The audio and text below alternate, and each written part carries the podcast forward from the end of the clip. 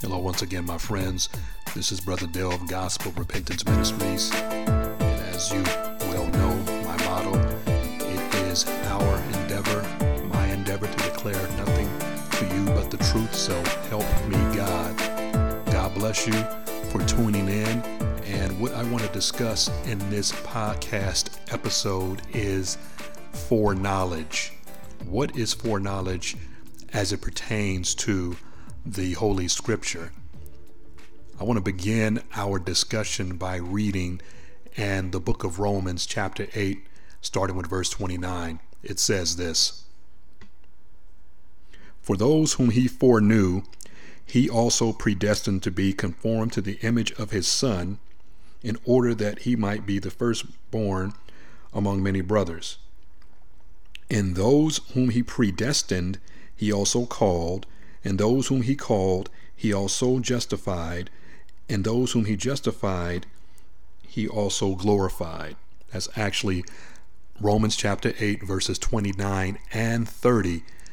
Now, the key words that I want to put focus on is first of all, foreknowledge. What does foreknowledge mean when it's talking about predestination and election?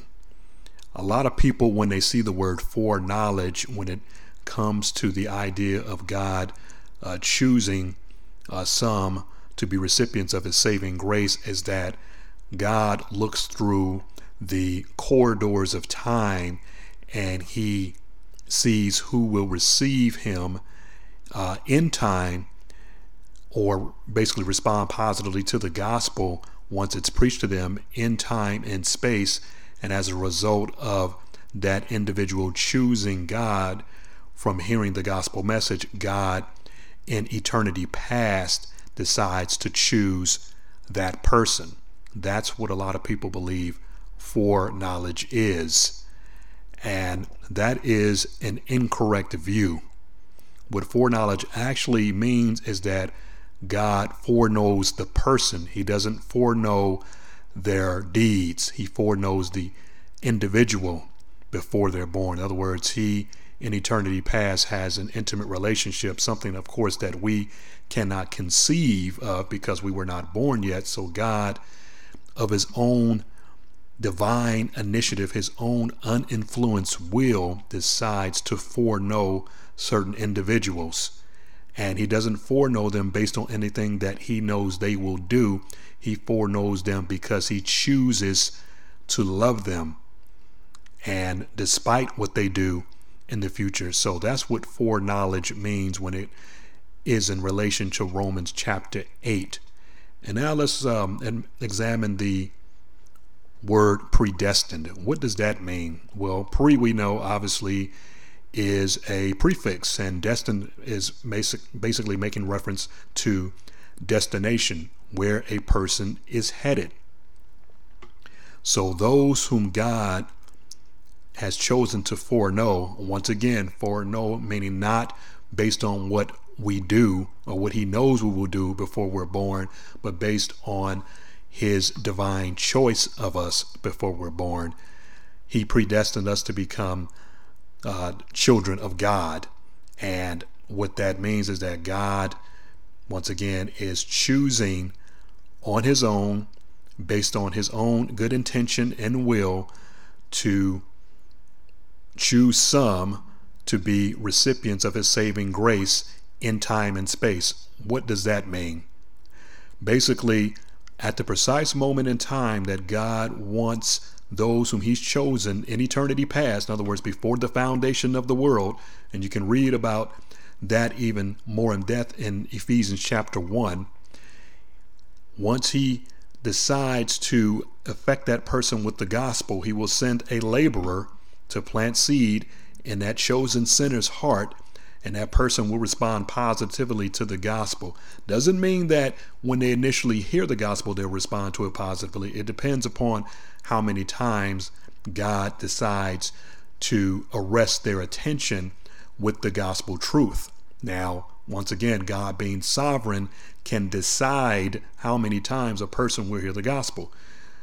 There may be people that hear the gospel once on their deathbed they respond positively to the gospel, they repent, they believe, and they're saved, and then they die. And that was God's intention for them before they were even born.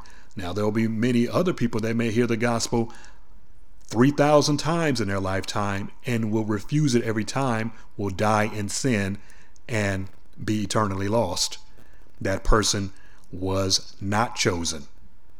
Now, for those of us who do receive the gospel positively and are born again or saved, basically, we have been chosen because God, once again, has sovereignly decided before time and space began, before the foundation of the world was laid down, that He would save some because it was of His kind intention and goodwill to do that. So that is the concept, that is the meaning of foreknowledge. God foreknows uh, individuals. He's not making reference to foreknowing what they will do before they're born and choosing them as a result of what they would do. Remember what Ephesians chapter 2, verses 8 and 9 says. It says, For by grace we are saved through faith, and that not of ourselves. It is the gift of God, not of works,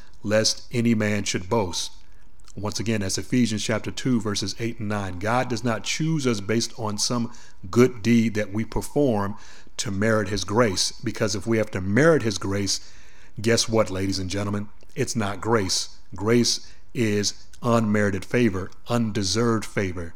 We get something from God that we simply cannot earn. So He has to grant it. Because if we can earn it, it's no longer grace. It's basically a debt that God owes to us, and God doesn't owe to man anything but judgment. The wonderful thing about it is that those of us who are recipients of His saving grace do not have to enter into His judgment. We are basically delivered from His judgment and from His just wrath. So basically, those who are foreknown by God basically are chosen in eternity past. You're not saved in eternity past because that means you would be justified for you were actually physically born. And of course, that doesn't make any sense. But we are chosen by God, which in time and space is going to guarantee our salvation at the precise moment in time that God determines. So when God determines to affect our lives with the gospel, those of us who are elect, those of us who are chosen, He will send laborers to plant seed. And basically, we will hear the gospel message. We will respond positively. We'll be convicted of sin.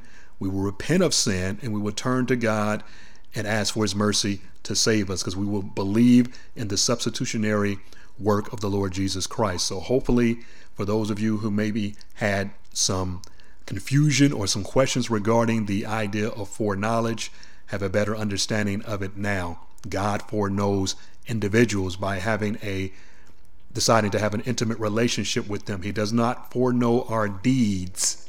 He foreknows us as individuals in t- uh, before time and space, which is a mystery, but yet that's what the Bible teaches. Once again, I would implore you, the listener, to read the entire uh, chapter of Romans to get a better understanding and also read Ephesians chapter 1, which also clears up this whole idea of predestination and foreknowledge. This is uh, Brother Dale signing off of Gospel Repentance Ministries. Thank you for listening.